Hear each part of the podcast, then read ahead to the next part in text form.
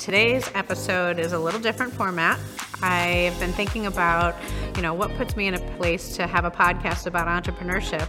Well, you're probably wondering, and I haven't really done a good job yet of sharing my story, but today's episode really um, takes a look back over the last couple decades of my career and the good fortune that I've had, and really tries to set up some of the things that we've been talking about with the other guests that have been on the show, and really give you a look into one, why I'm called the Lady Boss, and two, how I got to where I am today, and three, kind of what I'm looking to do over the next horizon. So I hope that you will enjoy this episode where we go from chapter one to today.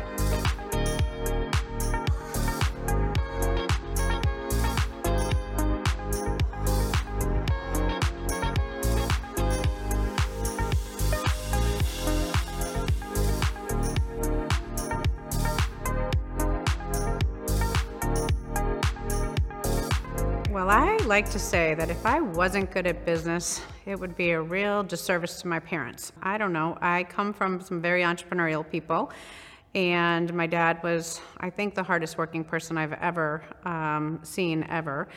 And so, from a very young age, if you wanted to see my dad, you had to go to his clothing company and fold clothes on Sundays because he did work six and a half days a week. So, I don't think that um, it ever would have been a hurdle for me to understand that entrepreneur's journey is going to be filled with hard work because that's what I saw. My mom subsequently started a women's clothing company and they were very successful entrepreneurs, but we talked about business at dinner. I mean, we talked about who came into the store, what they bought, how many suits they ordered, and it was sort of our just our topic and it was what we discussed. I would hope that at some point I had a basic level of understanding of business, and lucky for me, um, I'm an ongoing student, so I've always taken to the topic and really been interested. I was uh, fortunate enough to go to really good high school, um, a really good girls' school, and I'm going to talk about how that really got me into helping other women um, later in my career in life. But I did not want to stay um, in the city and state where I was born. Great place, love it. It's Providence, Rhode Island. Um, I really wanted to get out to something bigger, and that was because I had experienced a life much bigger during the summers of my high school when I was sent to Paris, France, um, to uh, learn French. And I spent uh, four summers with a French family, and I was exposed to something much, much bigger than um, where I was from, and I knew that you know being in part of a city was something that I was going to do. So after a lot of negotiation with my parents, I took up at residence in Chicago. I went to school at Lake Forest College, and began my trajectory. My luck, I will call it, um, after not doing my best work at Lake Forest College. I had a triple major. I did great in school, but I did plenty of um, extracurricular activities that um, weren't advancing my life much, like probably a lot of college kids. But I knew when I graduated, I was going to hit the ground running. And I did. Um, and I went to every career counselor, every um, career fair, anything that Lake Forest College would offer, I went to it. And one day I found a company that was going to, well, they told me later, use Lake Forest College as their practice interview. And I wasn't interested in them either but I was going to use them as my practice interview. There's a great lesson in this because this ends up to be one of the biggest game changers of my life. I went to the interview, did everything that I would have done anyway, prepared, dressed up, had my question list, met this wonderful gentleman, and by the end of this, um, what felt like a very long interview, he said to me, Courtney, if you come work at Schwarz, you will be running your own business with our money. Well, I didn't exactly even understand that, um, although what I heard was you'd be running your own business, and that's what I wanted. With their money, which was good because I had no money, those two things seemed to jive together, and I listened more.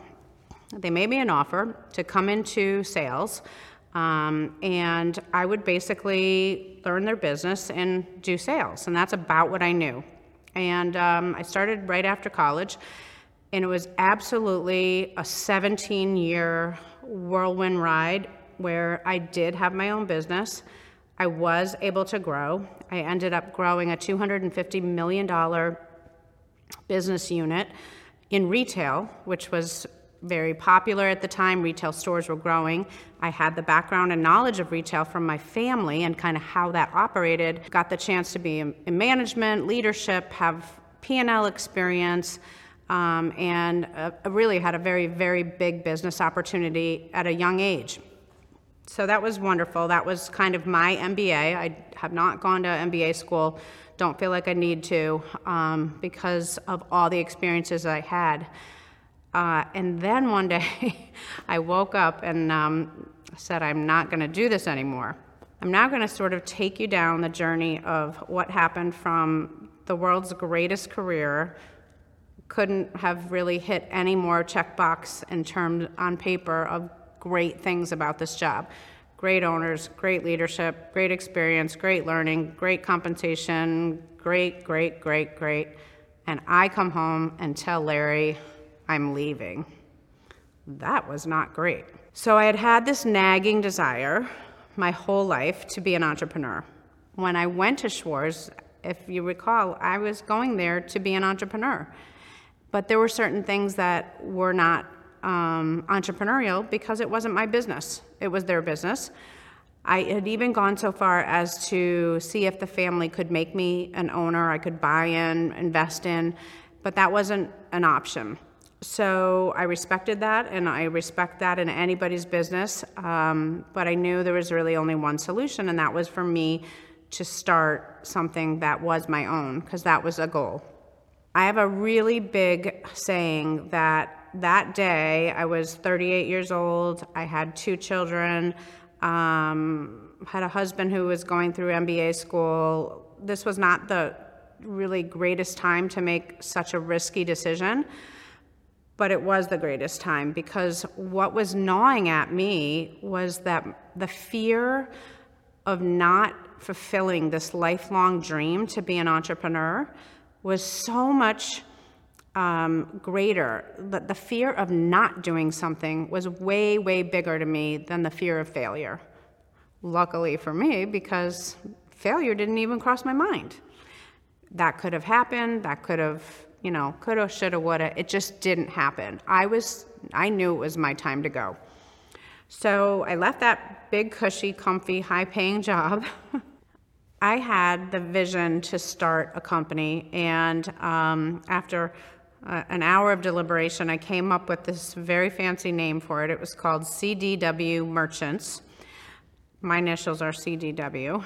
Um, Merchants was something that I wanted to be broad by design because I had a business plan. But fundamentally, I knew that as I got into business, the business would pivot if I was listening. So merchants didn't really say exactly what we were going to do. It said that we were going to be buying and reselling things. I had heard my customers asking for weird visual merchandise, like very frequently at my sales job, they would say, Do you have pink golf balls? And I'd say, Why? Pink uh, Christmas trees, table runners that have gold glitter. Do you have mop heads? And, and I, I just would, I could have just said, Yeah, I can get those for you, but I needed to know why. And what I found out that is inside of retail companies, visual merchandising was an underserviced department. They were not serviced by purchasing because they didn't have a spec, they didn't have a timeline, and they really were working to fulfill a look that would augment the clothing they were selling or the product they were selling that season. I set out to establish a nationwide company that would service retailers, people with over 50 locations, with their visual merchandising needs. And that was in 2006. And the second week, I got an order for 6,000 frames from Ralph Lauren. 6,000 frames. Well, I thought, no big deal, we'll deliver these. And it turns out that um, the people that I knew who could make those weren't able to make those in that time frame. And that is how I found Gemini Molding, which is the company that I run today. Gemini builds it, and we'll come back to that.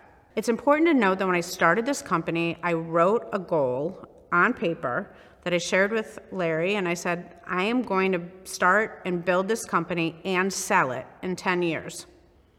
And like a lot of the crazy ideas I have, he probably chuckled. He didn't do it to my face, which was really nice, and said, okay, whatever you want. But do you hear that? I had that on a piece of paper in my book that I was going to buy it, build it, and sell it in 10 years. So, wait till you hear what happens because it's just so incredible to me the power of the subconscious mind and the power of goal setting. So start on, get the Ralph Lauren order, Club Monaco order, orders, orders, orders. You know, it's not a rocket ride, but it's pretty successful um, by every definition. I had said that we would sell X number year one, and we did 10% of that. Now, the number that I had given Larry was just an absolute crazy, huge number. It would have been um, totally ludicrous to sell again. He didn't roll his eyes. He's got a super financial background. He just sort of said, Great, do it. And I did 10% of that. I wasn't disappointed because it was a pretty solid year. And then we were profitable. And then I started adding people. And then started adding services. And about two years in, 2008, the recession hit. And I knew that if I kept doing exactly what we were doing, there would be some headwinds. People weren't investing in their physical spaces, people weren't shopping. Um, I needed to think of a new way to do things. And I leaned back on what had been my past experience and my past background, and that was developing packaging at the last company I was with. And so over time, through some sales efforts, which is good old fashioned, you know, cold calling and networking and making introductions, um, we were able to establish a position at Amazon.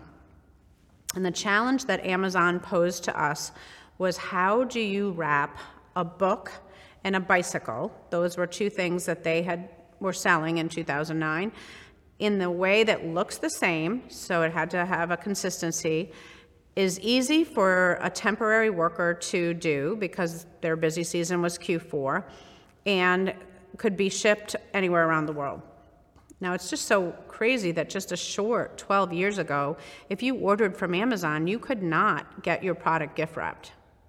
And that was the opportunity and the problem we solved. So we came up with something where basically um, we had cut sheets of paper for books that were cut to the size of the book so nobody had to use scissors and it eliminated waste and it made it consistent if you were a temp worker during a very busy period of time we literally took all the thinking that they tasked us to do and just elevated it to the next level and made it so foolproof. We, we created a bicycle bag. So the bicycle would go into the bag and you'd draw a string, uh, that thing closed. And in two seconds, they had a neatly nice wrap project. And it's so successful that today, to this day, they still use it, different colors, but that was really what CDW Merchants created. So that was very successful, and Amazon, um, you know, 12 years ago and now, they are a rocket, and you know, they just you get into their system and sort of things start happening. And the issue that we faced is that that became a very capital intense program for our company. Um, so imagine you're making paper and bags and things that are made all over the world, and your factories require deposits and Amazon has payment terms. So just to think through this, when you order something from a factory, you put down a deposit, and then it takes, let's just say, 60 days to make. So you've had money out here, still have money out here. Day 60, you pay for everything. That's the day you can charge Amazon. Now you charge Amazon, and then you wait another 60 days. There's 120 days of a lot of cash that's going out the door, and the margins aren't very big because you know, Amazon is who they are. So the, the, it was an inordinate amount of pressure on the business over time as we grew that account to just keep growing that account. The capital required sole owners, we were always 100% owners, um, put some pressure on the business because, as I said, we were growing. So there were other Amazon accounts at the business, and there were other salespeople and payroll taxes and all the things. And I think it's important because, in retrospect, when I sold the company, a lot of people looked at me and said, Why did you do that? They, they just they didn't see it coming, they didn't understand. And it was simply because I would have really probably had to recapitalize the company to continue the growth it was having. And that would have meant having a partner other than Larry. And um, that was not of interest to me. So, as Amazon grew, when you have a business, it's really important that you never have, my view, this, some other people may have a different view, customer concentration. And customer concentration is when you have over 10% of your sales with any one customer. And the reason that we say that is because let's just say, you know, they become 20, 30% and they're so significant to your business. You start making decisions that are really decisions you know they will appreciate or that are good for them, and maybe not right for your business, and vice versa. It becomes a dependency that means you cannot operate with all the values and the way that you should be thinking about your business because you always have to first think, will that top customer approve of this? So, customer concentration was starting to become an issue with our account at Amazon at CDW Merchants because it was growing we, even if we hadn't added, we didn't add products, there was just like, we, we went from US to China to Europe, and now, you know, it was growing and growing. And they said to us one day, they said, hey, we want you to be in China. And I said, well, like, what's that mean? Well, that means that when you can operate and trade within China, there are certain licensings you can get. Um, they, we could have serviced Amazon China. And we could have done that for sure. Um, and we were thinking about that, and one day my phone rings, and um, it's a competitor, an absolute competitor of mine from my past life. We were friendly competitors, but if, you know, my early career, if you'd have said, who's my top competitor, it was this guy. So Michael calls and says, I want you to meet somebody. I know who you're going to sell your company to. Now, he wasn't even, I mean, I wasn't selling the company. He didn't know about that piece of paper where I had that goal written down. And why was he calling me to say that? Because he didn't even know what CDW merchants did.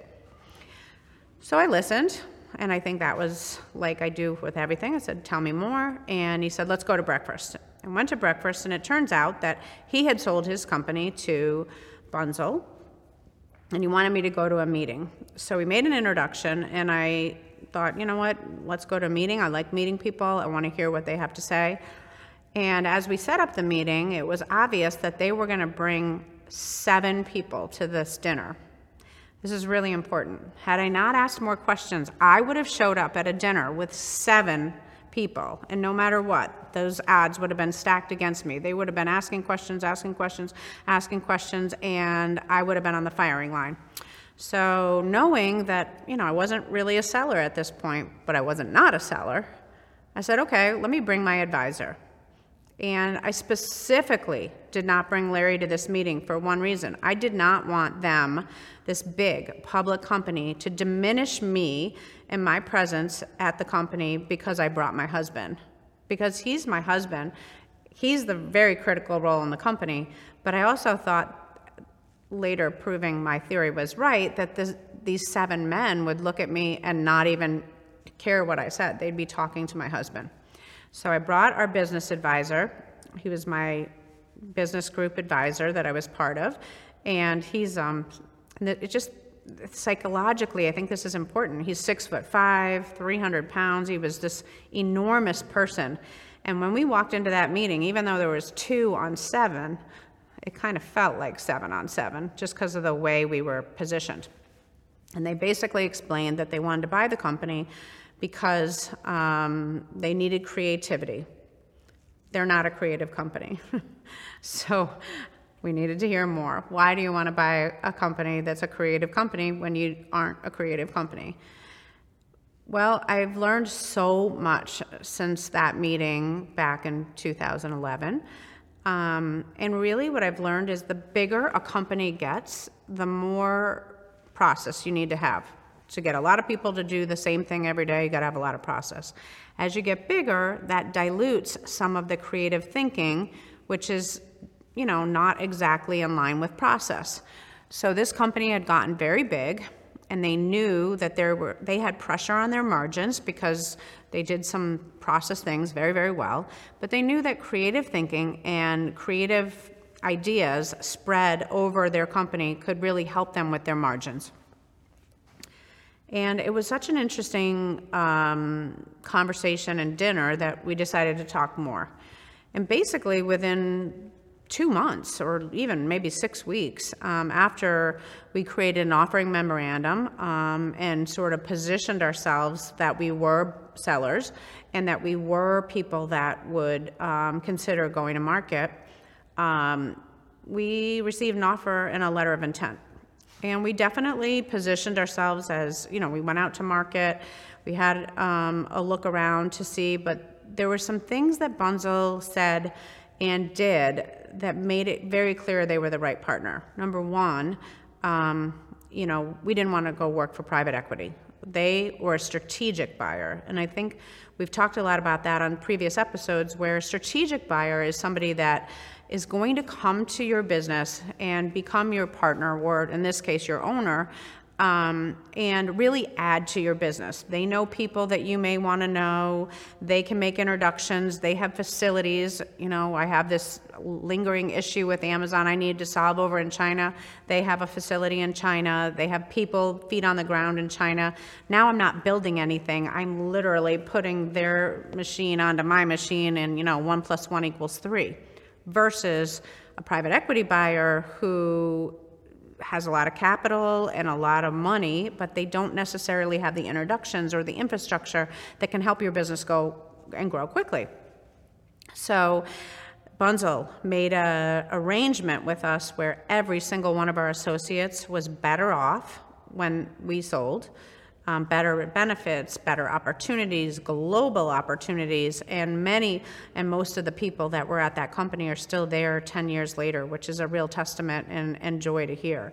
They did a very good job with the people. They certainly, you know, were very, very fair in, in how they analyzed our business and what they looked at, what the metrics were. I think that Larry definitely, thankfully, had an MBA because I'll tell you, these people are, they know their numbers, they know their finance. Um, they're a public company, they're as ticked and tied as you could ever possibly get. And if you didn't most owners are not as sophisticated as they would need to be to deal with these people. And really only thanks to larry and um, our advisor gary getting us through that could we get through it. It was absolutely um, three full-time jobs on top of their full-time job. It was pretty intense and pretty done pretty quickly. So from the time we got the letter of intent to the time that we closed was only about seven months.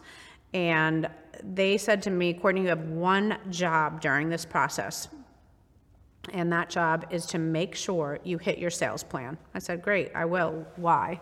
They said, Because if you do not hit your sales plan, even by a nickel, it will cause concern. It will cause an opportunity for them to relook at the entire offer and see if there's maybe a loophole, maybe something that they didn't see, maybe something they don't like, and perhaps a way to pay you less. That resonated with me. So I literally put my head down and did not listen to the noise of the deal. I didn't go to meetings about the deal. I just said to our advisor, I will go if it is absolutely necessary, and otherwise, I have one job, and that is to stay focused. That's such important learning for so many things. I mean, when someone says to me, focus on something, you know, there's a million distractions we have but I can put my head down and laser focus on something in such a way that literally I was going to make that happen and have my part of the deal happen, which I did.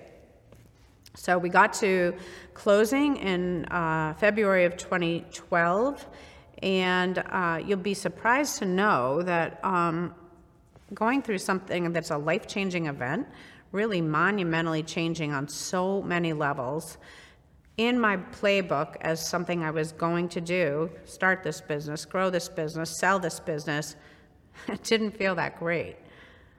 Isn't that strange? Well, I think the missing link was that I hadn't really thought about the next.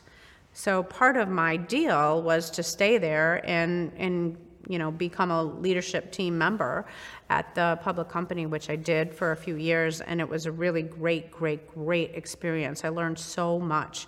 Um, but I didn't reset my goals as to like what was my next. So I was in the public company and I was running our business and I was given another business to run as long as and doing mergers and acquisitions. It was really fascinating opportunity. I had plenty of great, interesting and fulfilling work, but I knew that working for someone wasn't probably going to be my path for the rest of my life. I was still young and I knew there were other things to do and sort of throughout that sort of time where I was a worker at Bunzl, um, I realized I really miss being an entrepreneur. There was a lot of process there, a lot of um, just ways you had to do things, which were not bad. They are just the ways you run a really giant company. But I missed blowing things up and starting things. And and really just you know buying businesses and seeing opportunities and deciding to do things and doing them and not kind of running it up the flagpole. I certainly do not miss their budgeting process. I felt like we were a fortune 500 company. Um, it was usually like a week long process. They were serious about their numbers. They run an awesome business. I mean they if you gave them numbers you were going to do you better do them and I love that. It was just very, very hardcore, um, metrics driven, you know, disciplined business. So, in many ways, culturally, we were a complete fit. You would never think about missing your numbers. There were no excuses, no sob stories about missing things. And those are lessons that, gosh, those serve me so well today, especially when I went on to this, this current chapter, which was, you know, not all roses for sure. I have a mindset to do, you know, what it takes, when it takes, and for as long as it takes to make it happen. So I think the experience at Bunzl, um, buying the company, being part of the learning of how does an acquisition get done, then going into their company and running acquisitions with them, um, being part of something much, much bigger than our company and myself was just an absolute super opportunity and it was literally there at Bunzl during my leadership training that I thought of and sort of dreamt up this idea to start and um, have a holding company. Okay, before I move on to talk about what we're doing today and Gemini builds it, I just want to address uh, the part about when I worked at Bunzl, why I worked at Bunzl. And um, there's something in any transaction called, um, you know, transition period, and it's often referred to as an earnout or a holdback. Um, real quickly, an earnout is where you're basically staying at the company that you started and you've now transacted and sold to finish earning the money that you've agreed to with the seller. Um, in our case, I didn't have an earnout, but I did have a holdback. Holdback is where the money is in escrow, so this is not money at will. It is sitting in an escrow account with my name on it. Really important. Make sure you do your due diligence because they come in lots of different formats, but a holdback is where the money's in escrow and it is tied to you showing up in some capacity, whatever that job is, for X period of time to transition the company successfully. Optimally, if you have a company that is very non owner centric, meaning you play almost no role at your company, maybe you can hand them the keys and, and move on day one. That's just not real world in small business. So they, the seller kind of figures out with you based on what role you play, what relationships you have, what the transition will look like, what a period of time is where you can stay, transition the company successfully, and then the carrot is the holdback. At the end of these commitments, you will get your money. And so that is um, successfully what I did at Bunzl, which was the opportunity to be there. And I could have worked there the rest of my life if that was something of interest to me. But that is what sort of led me to um, chapter three, we'll call it, which is Gemini Builds It. So I decided that um, I wanted to start a holding company. And by definition, a holding company is sort of where you um, can hold a bunch of companies or one company or um, buy them, start them, acquire them, and keep them in your portfolio, no different than some of your equities and um, other uh, investment vehicles. And in some cases, you work at those companies, and in some cases, you hire managers to do that. And I'm going to talk really about the strategy of what we're building at Gemini Builds It. Gemini Builds It was formerly known as Gemini Molding, and they were a molding distributor. It's a 45 year old company. Uh, I approached the owner to buy that company because they were a supplier of mine at CDW Merchants. Good news was I knew them. I sort of knew how they did business because I was a customer. I was a big customer. I was one of their top five customers. Bad news is I probably thought I knew more than I did, and I knew probably enough to be dangerous. Probably couldn't have talked me out of it anyway, but I had this vision that if I bought a manufacturing company, I could speed up my turn time to my customers not just production time. So if we flash back to what I was doing, I was buying a lot in China and I could just see that that was going to continue to be riddled with problems freight problems, communication problems, sample timing problems, and I wanted to be faster. I thought there was really something to answering customers' needs faster, and I wanted to be in manufacturing. So Gemini Building kind of, you know, they scratched that uh, check mark. Um, the other thing they did was they did a lot of different things, and I knew that the markets were such that and this is, you know, 2016. This is well before pandemic and like just I could tell things because of technology would continue to be changing, changing, changing. I've always learned that if you're not changing your business model faster than the outside pace of change, the death is really near. So I wanted to get going knowing that we'd be changing, we'd be pivoting, we'd be adjusting to business cycles. And so I needed something that was nimble and flexible, and that's what the company did for us. So I bought that company um, in 2016, really reinvesting um, some of the profits from CDW merchants and, and really going um, on a whole path of, you know, let's just kind of kind of keep building and reinvesting. So that company has taken a major pivot. It's it's um, you know it was a big company, um, 55 people when we got it, uh, physical presence, machinery, um, a lot of uh, things that I hadn't been as familiar with. But obviously, you know, once you have one business experience, they all sort of build on each other. Um, it had some, it was undercapitalized, it was underinvested, um, really didn't have a real good vision for the future. So it had a lot of, well, it was basically a turnaround when I got there and found that out. so um, bought it not knowing it was a turnaround, and it was a turnaround. Um, and thankfully it has turned around. But it was a big sort of chips in move because um, what I didn't see, you know, right before I made the purchase, the sales team started departing.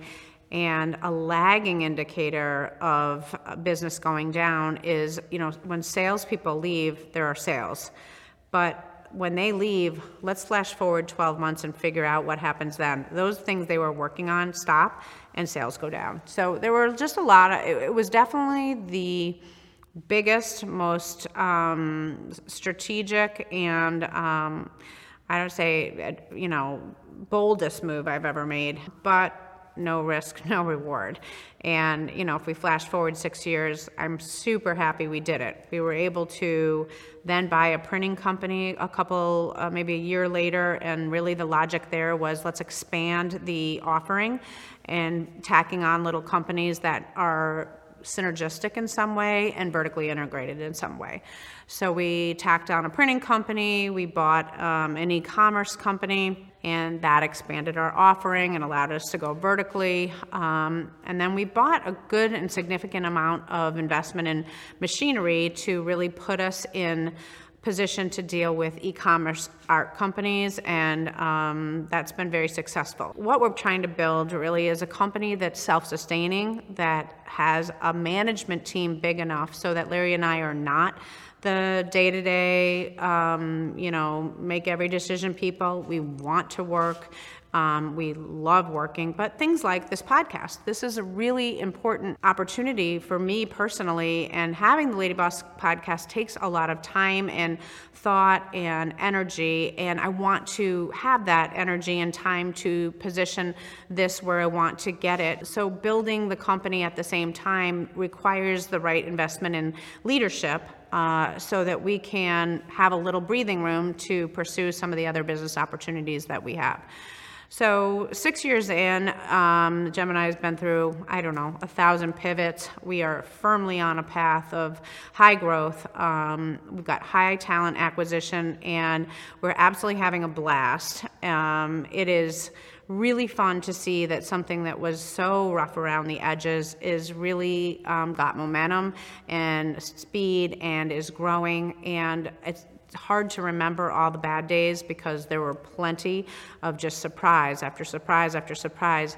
It's nice to now have the ship sort of headed in the right direction and have the team having so many wins. Um, people love coming to work when they have wins, and that's what's happening every day. Is they they have ideas, those are translating into business units. That creates opportunity for them. Opportunity creates, you know, bigger uh, responsibility. Responsibility is more compensation. I mean, it's just a really great um, way that you know people can be part of something bigger than themselves. So Gemini Build It is the start of you know we're six years into something that'll probably take us ten years to get to that sort of original milestone that I set out of what the you know investment under holdings is. But we're positioned in a way where we have the team in place to go after the next acquisition, the next startup, the next purchasing them. We're just putting in some more equipment this week, and um, it feels really great to have taken the years of um, trials and tribulations, wins and losses, and really putting them onto its path that we're on today.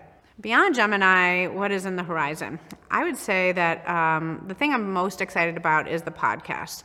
Um, I really think that it's fun to task myself with something that is so relevant in today's day. Um, it's a way to build uh, a community of people and connections that, you know, is not how I grew up. You know, I was like a cold caller on a phone. But I, it's fun to task myself with something that is such difficult learning and um, new learning. And um, the reward of meeting these crazy great entrepreneurs and hearing their stories and establishing connections and synergies has been just tremendous in a very short time it's been around. Um, also, we'll definitely be acquiring more talent to run at the companies. I am energized by being around smart people. And that's what I hope to do is to continue to grow the companies so we can hire you know, more and more smart, talented managers and have them have the fulfilling career that um, we've been able to have. So I reference goal setting. I talk about it all the time. I absolutely love writing down my goals, telling people about my goals, making bigger goals. They don't seem scary when I put them on paper. So you remember I said that I wanted to start, grow, and sell a company in 10 years. I don't even know where I got this idea, but at the time, 10 years was a long time. And then I was talking to you about how holdbacks work. So, in um, my situation with Bunzl, I had a holdback. It was this four year holdback, and money would get dispensed every year. And the day that I went to get the last disbursement, I happened to run into the, the goal that I had written down. And do you know that it was 10 years to the day that I had written the note that said I would buy, grow, and sell a company. My last payment was delivered to me 10 years after writing that note. That is the power of the subconscious. We've talked about that. It is 60,000 times more powerful than the conscious brain. It is working while you're sleeping, while you're eating, while you're doing your job. It's going to work. Subconsciously, I had that belief system. And all those years and minutes and seconds were going by working on that to the combination that literally it was just so perfectly timed. It gave me such confidence and in intentionality and goal setting and declaring what you want and asking for it. Because I really, really talk about this all the time. I really think you can have your cake and eat it too, but you gotta know what you want. Well, I hope that this little flashback journey um, of my story uh, gives you a little look into what I've been up to over the past several decades. It's also um, fun and why I'm coined the, the lady boss. Um, I don't take that lightly, but I've learned um, and been very fortunate over all these years to learn lots and lots of things about this entrepreneurial journey, and it was very fun to share them with you today.